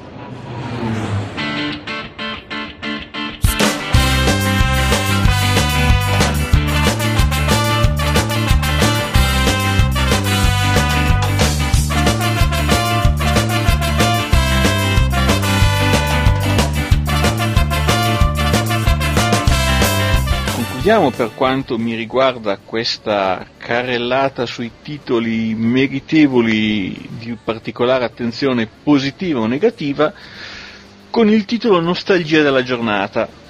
E se nella prima puntata avevo parlato di Slots Racer che riprendeva le dinamiche delle piste Polysteel, questa volta vi parlerò di iTable Soccer Online, scritto iTable tutto attaccato Soccer Online. Questo gioco è appunto una simulazione di Subbuteo, gioco da tavolo molto caro a quelli della mia generazione, quindi mi ci ero avvicinato con qualche dubbio e con molte aspettative. Il dubbio era prettamente fisico, perché? Perché se da un lato il fatto di un gioco tattile come è sempre stato il Subbuteo si prestava a essere riportato in maniera fedele sul, sull'iPhone, d'altro canto il movimento del, del subbuteo era prettamente di unghia, mentre come voi sapete lo schermo dell'iPhone necessita del contatto col polpastrello. Fosse un, un touchscreen normale con pennino l'unghia sarebbe stata la cosa migliore, invece qua il movimento di polpastrello secondo me alla fine rovina l'azione sul nascere perché se vi aspettate di operare come operavate con il subbuteo, quindi di muovere i giocatori con eh, uno strusciamento di dito di un certo tipo, proprio questo dovete dimenticarvelo. In tutto ciò ci sono un'altra serie di pecche in questo titolo, uh, una certa macchinosità di tutta l'interfaccia perché prima di arrivare a colpire bisogna selezionare l'omino, zoomare, girare la camera e quindi mh, mm, il gioco prosegue molto lento, molto spezzettato, poco coinvolgente. E poi anche il fatto che, come dice il titolo, online nasce per essere giocato prettamente contro un altro avversario, non per forza fisicamente vicino a voi quindi si basa sulla possibilità di una connessione più o meno prolungata. Questo si può ovviare giocando in due sulla stessa console, ma non è possibile eh, giocare contro diciamo, un avversario computerizzato. Per evitare problemi di intelligenza artificiale hanno tagliato la testa al toro e proprio non l'hanno proposto. Ah, cioè quindi proprio modalità in singolo praticamente non è... Con... Non esiste, a parte alcuni minigame. Però questo tutto sommato sarebbe superabile se eh, l'azione fosse riprodotta in modo fedele, in modo convincente, perché tutto sommato se si è chiari fin dall'inizio si dice questo è un gioco online, quindi se lo vuoi giocare devi collegarti, devi avere qualcuno da sfidare, se no ti arrangi fatti chiari, amicizia lunga va bene così, però è proprio la meccanica di gioco che a mio avviso non è convincente, eh, è macchinosa, mh, mm, non è fedele all'originale, mh, se vogliamo non è neanche particolarmente tecnica perché ho provato comunque a eseguire i diversi tipi di colpo che eh, il tutorial mostra, ma a parte con risultati scarsi, ma qui potrei essere scarso io, con risultati che non avevano niente a che vedere con, con quello che era un, un rapporto causa-effetto ben studiato, cioè a volte il risultato sembra proprio casuale come più non si può. Quindi... Quello, quello che tu mi dici qui un po' mi stupisce perché incuriosendomi la cosa, sebbene... Eh, lo so, uh, sono... la mia opinione è abbastanza minoritaria se vogliamo. No, no, perché... ma io... È, è perché più che altro ero andato a guardare nelle feature del gioco addirittura c'era scritto che c'era la scelta tra tre forme di basi e tre pesi differenti per un totale di nove combinazioni dinamiche e in particolare metteva tra parentesi un ringraziamento a astrobase.it che credo sia un sito specializzato nel subbuteo reale, quindi nelle varie... Sì, ma poi il gioco sarebbe anche sponsorizzato, supportato a vario ah. titolo dalla Federazione Mondiale di Table Soccer, che dovrebbe essere il nome senza il marchio del subbuteo. Però anche questa possibilità delle diverse basi con diverso peso e anche con diversa forma, perché ci sono due possibilità di forme di base diverse a seconda che si prediliga un gioco più scorrevole oppure un gioco più predisposto a fare determinati tipi di tiro, il, il risultato non è convincente. Per fare un paragone, è un po' come quelle, eh, quei manageriali calcistici che promettono un sacco di variabili da tenere sotto controllo e poi quando arrivi a giocare la partita ti sembra che il risultato sia determinato in modo casuale. Hai, hai espresso in maniera chiarissima la sensazione. E, eh, e, eh, qui allo stesso modo puoi cambiare un sacco di cose, puoi impostare un sacco di cose, però poi tiri sta, sta ditata sullo schermo e la palla va un po' dove vuole lei. Il, non so, um, ho visto comunque commenti positivi di questo gioco, ma l'impressione che non ho tratto io è decisamente negativa. Gli do una stella, una... anche per il, il famoso effetto dell'amante tradito ovvero essendo un grande partito di subbuto in gioventù mi aspettavo decisamente di più da questo gioco. Ti capisco benissimo. Eh, no, sicuramente invece quello che mi terrà alla larga da questo gioco qui è la mancanza di una modalità in single player eh, a tutto tondo, cioè nel senso che non si basi sui soli minigames perché per me comunque rimane imprescindibile soprattutto per quanto riguarda la mia esperienza di gioco. Quindi invece riprendo io la parola per l'ultimo gioco della sezione delle applicazioni cui dare un'occhiata e in questo caso si chiama Fingerzilla scritto Fingerzilla, un piccolo gioco di parole tra dito, finger in inglese e Godzilla. È un gioco che recentemente è stato reso disponibile sull'App Store e è stato già più volte reso disponibile gratuitamente. E di che cosa si tratta? Si tratta di un gioco ovviamente altamente distruttivo, dopo la componente di distruzione blastatoria indiscriminata la fa da padrone. Cosa dovremo fare? Con i tap del dito sullo schermo dovremo distruggere tutto quello che sullo schermo compare, partendo dai, dagli edifici che compongono queste cittadine tutto sommato semplificate, distruggendo appunto edifici da cui usciranno piccoli omini da schiacciare a loro volta, auto della polizia che passano da distruggere, elicotteri e quant'altro. Il bello dove sta? Il bello, per non farmi infamare, non cito immediatamente gli achievements di Open Faint, ma sta ovviamente nel più bieco gusto del distruggere tutto e tutti con un semplice tocco del dito sullo schermo. Logicamente gli edifici richiedono diversi colpi per essere abbattuti e perché prendano fuoco, schiacciare nemici, i piccoli omini dà un po' quel senso di onnipotenza dello schiacciare le formichine, una sorta di onnipotenza un po' depravata.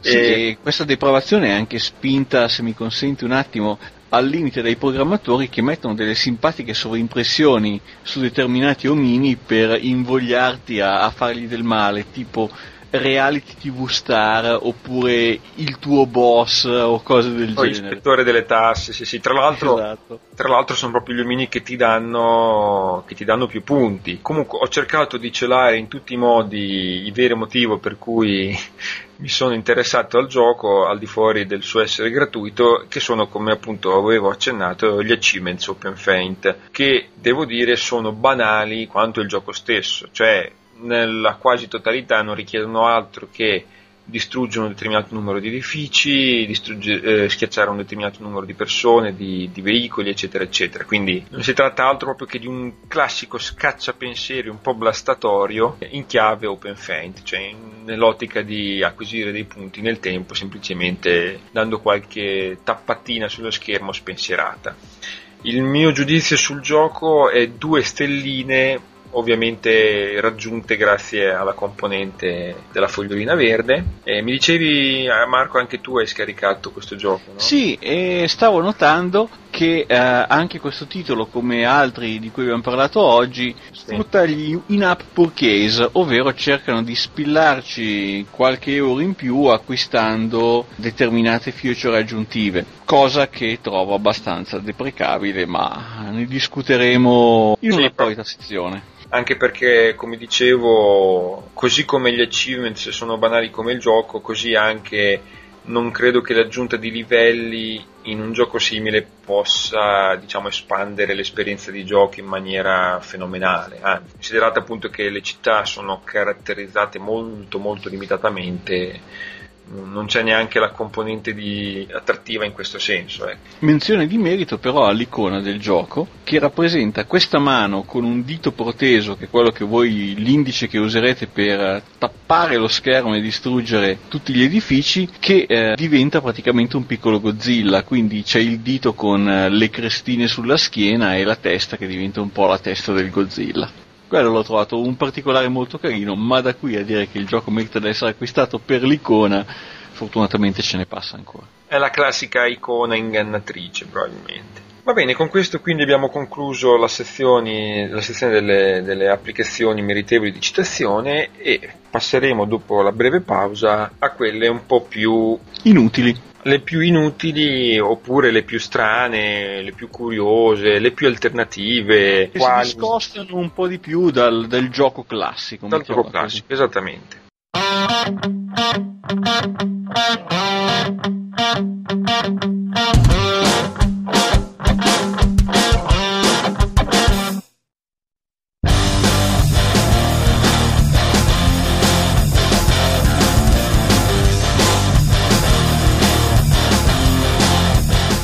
Quindi riprendiamo dalla sezione delle application dei giochi un po' alternativi e do per cominciare la parola a Marco. Allora, il gioco che ha attirato più la mia attenzione per uh, questa sezione del bizzarro è un titolo che ha una veste grafica che a me è piaciuta molto, ma un, un gameplay abbastanza inquietante.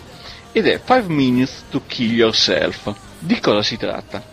C'è questo simpatico omino stilizzato modello uh, istruzioni per uh, scappare dall'aereo, tanto per dirci, istruzioni di sicurezza degli aerei, la stile grafica è quello, che è un, uh, un, lavoratore stressato, il classico omino americano che vive nel suo cubicolo per n ore al giorno circondato da colleghi di lavoro pazzi e insopportabili più di lui, che a un certo punto decide di farla finita e di suicidarsi. Questo edificante risultato come lo raggiunge? Utilizzando tutto quello che lo circonda per farsi del male. Quindi si alza dalla sua scrivania e ha 5 minuti per riuscire ad ammazzarsi. Tutto ciò eh, ovviamente dopo aver scelto come vestirsi per la giornata lavorativa. Quindi inizierete a giocare in questo schema eh, isometrico, raccogliendo pinzatrici con cui spararvi punti nelle braccia, prendendo forbici da infilarvi o direttamente nel vostro corpo o eh, nelle prese elettriche, forno a microonde, qualsiasi cosa che permetta di fare cortocircuito e rifilarvi una bella scossa, oppure oltre che appunto queste interazioni con gli oggetti, anche parlando con i vostri colleghi per farli arrabbiare e raggiungere lo scopo di farvi colpire selvaggiamente. Classico giochino uh, divertente le prime due partite che lo si gioca, ma che si tiene anche volentieri sull'iPhone per far vedere ogni tanto agli amici qualcosa di bizzarro e, e simpatico. Al che tutti diranno: Ah, che bello, ah, che bello! Dopo due minuti già tutti sono stufi di giocare. Sì, è, è, molto interessante l'idea e lo spirito un po' del gioco. Mi chiedevo appunto se dal punto di vista del gameplay potesse reggere oltre quello che si vede da, da immagini e video. A mio avviso no, però bisogna dire che il, la veste grafica è molto accattivante. Io in effetti l'ho provato dopo averne letto, quindi sapevo cosa andava incontro, Beh, comunque eh, l'impressione è che il gioco sia abbastanza curato non proprio un titolo così dilettantistico e in effetti ha una, una buona cura del, del, dettaglio, però alla fine il gameplay è abbastanza limitato. Certo. Diverse ambientazioni all'interno dell'ufficio, c'è il bagno, c'è struttura l'ufficio. livelli, struttura no. No, quello no, quello c'è una singola partita in cui il vostro obiettivo è semplicemente quello di ammazzarvi nel minor tempo possibile e Quindi pubblicare su Facebook il vostro risultato una sfida contro il tempo praticamente. Sì, mh, mm, e meramente contro gli amici pubblicando il, il vostro risultato online. Il massimo del, della longevità lo si raggiunge cercando di girare tutte le ambientazioni e cercando di raccogliere tutti gli oggetti e farli interagire fra loro in modo da ottenere il maggior danno per il vostro personaggio però tutto questo in, nel breve periodo si, si risolve. Sì, è la dimostrazione che si tratta appunto di un gioco così da mostrare, da fare vedere l'idea più che non appunto intrigare dal punto di vista ludico. Hai reso decisamente l'idea. A scoraggiare un po' il, il prezzo, che non è esattamente budget, anche se eh, nel tempo ci sono state diverse offerte al cambio attuale mentre vi parliamo il prezzo è 79 centesimi perché c'è un, un saldo in corso. Il prezzo comunque di base era superiore ai 2 euro. Bene, quindi penso che da quello che mi hai detto attenderò un'eventuale offerta gratuita perché non, se c'è una cosa che mi spinge a desistere dall'acquistare i giochi è proprio la mancanza di una profondità temporale ti appassioni a lungo termine. Sì, sì, ecco, questo gioco proprio è, è per il gioco istantaneo e basta. Stanno proseguendo un po' con lo sviluppo, ma non mi sembra che nei diversi aggiornamenti abbiano aggiunto particolare profondità né ci sia in programma di, di aggiungere molto altro, quindi tende a, secondo me, a rimanere il gioco che potete già avere adesso fra le mani. E tu di cosa ci parlerai di bello? Allora, questa volta io più che non concentrarmi invece sull'originalità del concept di gioco, voglio dare due avvisi riguardo a due, due applicazioni che mi hanno forse un po' ingannato. Ecco. La prima si chiama Payload e scrutando appunto nel circuito OpenFaint ho sgamato il fatto che anche tu avevi scaricato questa applicazione. Ebbene sì, ed è una delle peggiori che cui abbia mai giocato.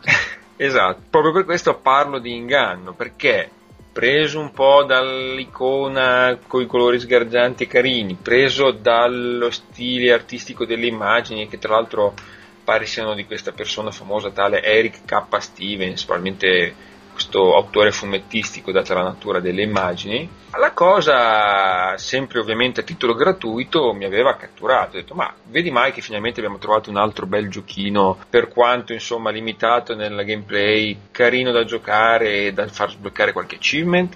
E invece, al di fuori appunto di questa grafica colorata, eh, non mi sono ritrovato a, di fronte ad altro che un gioco banalissimo e decisamente per nulla profondo ma oltre al fatto di essere banale possiede anche dei controlli molto molto poco appaganti. Non si tratta forse di un qualcosa a cui prende più di tanto le misure quanto piuttosto di un qualcosa di semplicemente frustrante. Ecco.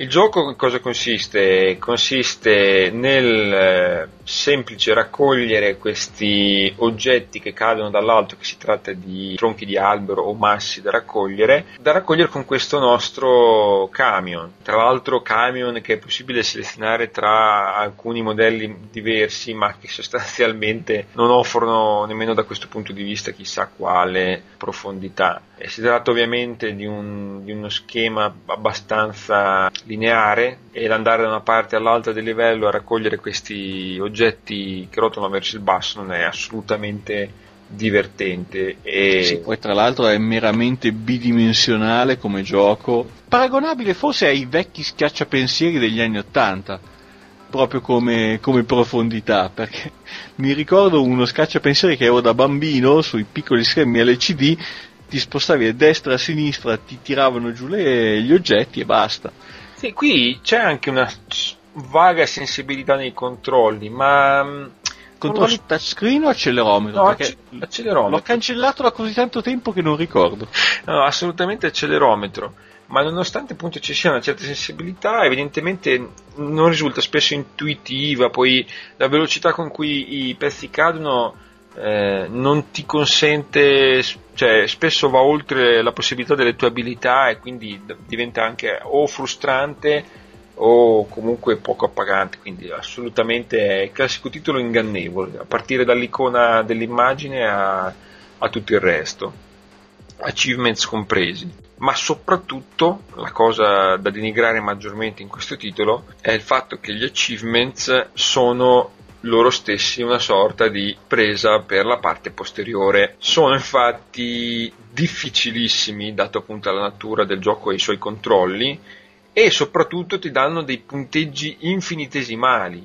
Non ho fatto il calcolo del computo totale dei punti che puoi acquisire pur acquisendo tutti gli achievements, ma veramente sono delle ordini di 1, 2, 3, 5 poche volte c'hanno achievements a due cifre e sono veramente pochi gli, gli stessi obiettivi da sbloccare. Quindi delusione sotto tutti gli aspetti e, e invece concludo anche questa eh, sezione citando un altro gioco che in realtà sarebbero tre ma come fosse un'entità sola dato che al di fuori del, del numerino sequenziale eh, dopo il nome non cambia nient'altro praticamente si chiama questo gioco Racing Hero. Si tratta di ovviamente un gioco di guida cui potevo riporre alcune speranze da appassionato dei giochi di guida dall'alto come era stato anche l'altro Black Mamba Racer di cui avevo parlato o nella prima o nella cosiddetta puntata zero. Do, perché è deludente? Perché vi consiglio di tenervi il più possibile alla larga di questo gioco?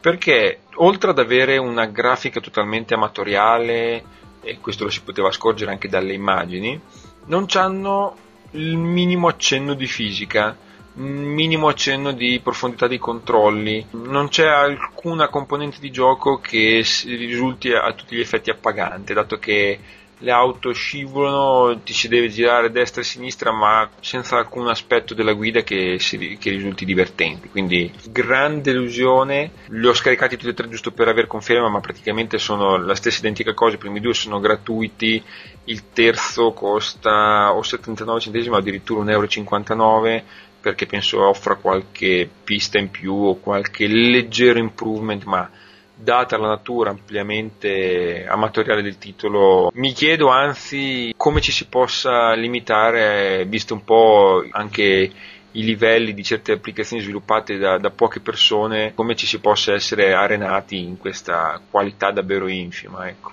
Oh, yeah.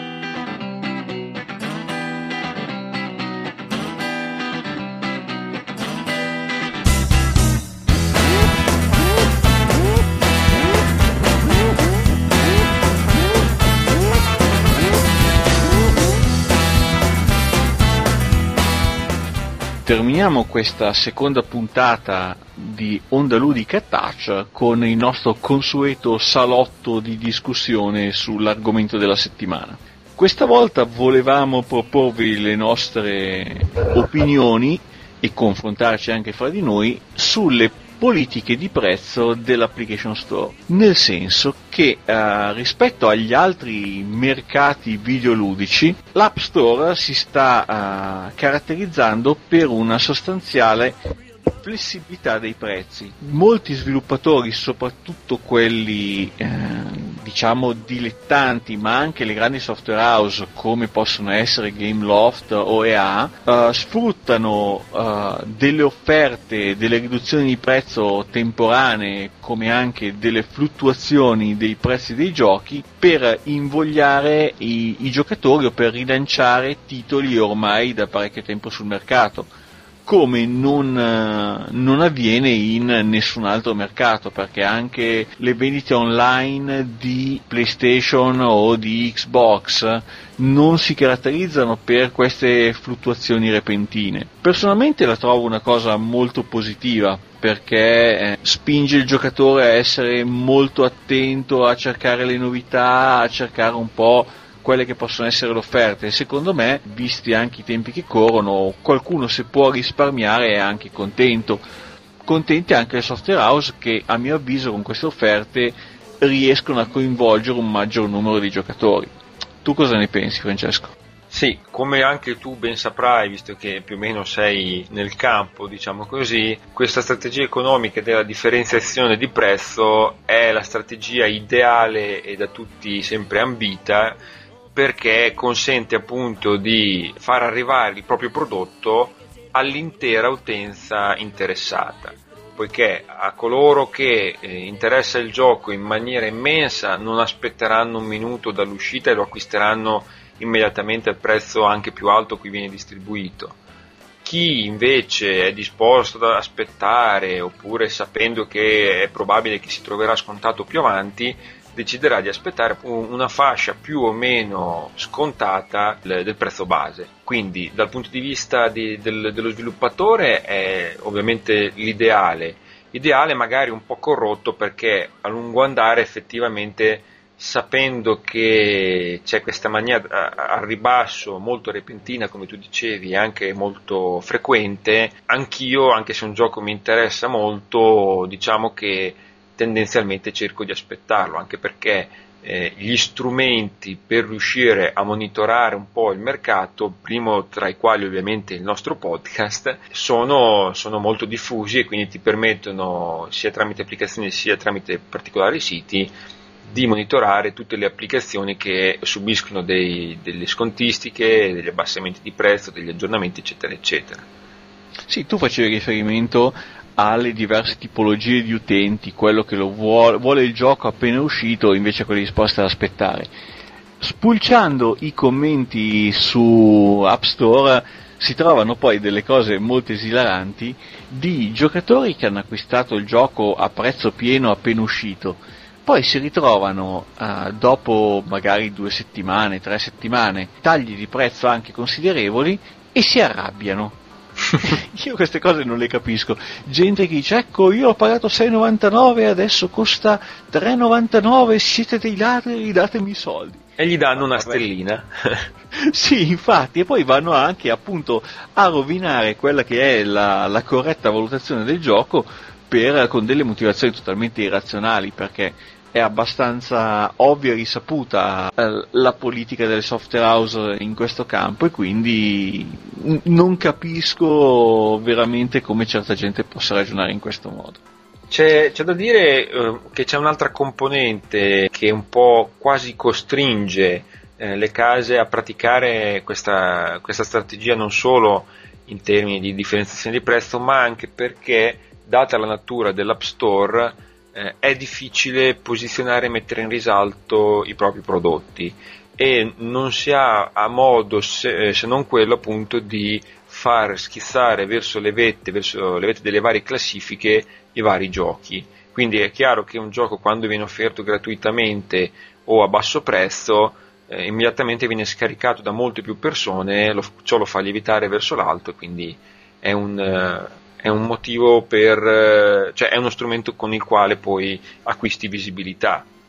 Sì, guarda, ne parlavo giusto con, uh, uh, la PR di una software house molto attiva nell'ambito del, dell'iPhone mi diceva che appunto la politica di prezzo è una delle loro strategie di marketing più utilizzate perché appunto questa maggiore flessibilità che gli è concessa gli permette di avere tutta una serie di eh, possibilità di farsi conoscere e di mettere in risalto determinati titoli che in altri ambiti, su altre piattaforme non hanno. Quindi mh, dal punto di vista del marketing è una cosa potentissima e accessibile non solo alle grandi software house che potrebbero anche fare pubblicità su siti e cose così, ma anche alla portata del piccolo programmatore che mette l'applicazione libera qualche giorno per farla conoscere, poi rimettendola a pagamento, dopo il passaparola riesce comunque a ottenere qualche ritorno per il suo impegno.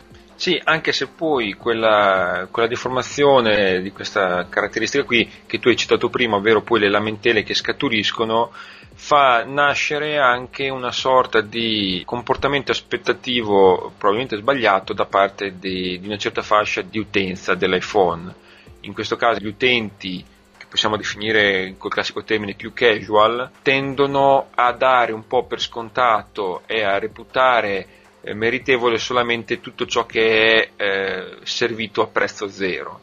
E, quindi, e, questo porta un po' a un'altra deformazione del mercato perché tu vedi addirittura molti utenti che scaricano la versione light e come lamentela vanno a scrivere eh, sì ma però c'è solo un livello bello ma c'è solo un livello, sì. senza comprendere che si tratta di una versione demo e che è fatto in modo per farti conoscere appunto il prodotto ed invitarti poi all'acquisto, seppur poi magari la versione non light costi semplicemente il classico 79 centesimi, nonostante costi così poco e la stessa pirateria appunto ce lo dimostra, eh, c'è tantissima gente che non va oltre il concetto del, dell'aspettativa gratuita, ecco. Ecco, l'accenno che facevi tu alla pirateria, che ahimè inizia a essere decisamente diffusa anche su iPhone, è alla base di una delle ultime eh, trovate di Apple che a quanto pare sta piacendo molto ai programmatori. E si tratta di quegli acquisti interni al gioco che abbiamo più volte nominato nelle, nelle nostre recensioni di oggi. Perché pare che eh, se un gioco può essere comunque reperito in modo truffaldino da chi predilige il gioco piratato, ancora non siano riusciti ad aggirare gli acquisti interni. Quindi molte software house stanno studiando chi più chi meno la possibilità di offrire giochi inizialmente gratuiti e che diventano a pagamento soltanto con gli acquisti successivi interni, differenziandosi così dalla dinamica light, gioco completo che la pirateria girava senza troppe difficoltà. Questo può essere un, uno stratagemma, un, una politica che ha il suo fondamento dal punto di vista dei, degli sviluppatori, personalmente non l'amo particolarmente.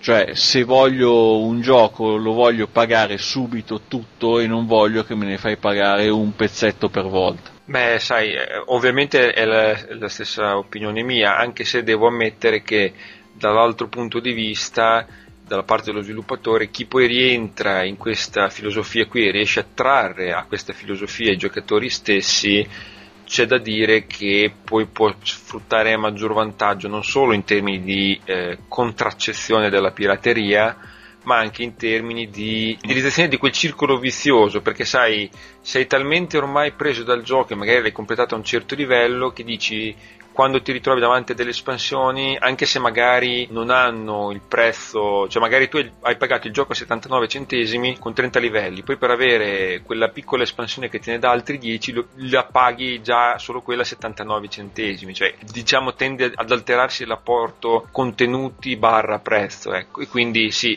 è forse la direzione che questa cosa potrebbe prendere che più mi preoccupa. Sì, un esempio in questo caso, e non mi stupisce, ci arriva da Electronic Arts perché Sims eh, su iPhone inizia a avere un peso dei contenuti aggiuntivi che tende a essere preponderante rispetto al costo del gioco vero e proprio. Questo non è una cosa particolarmente piacevole dal mio punto di vista.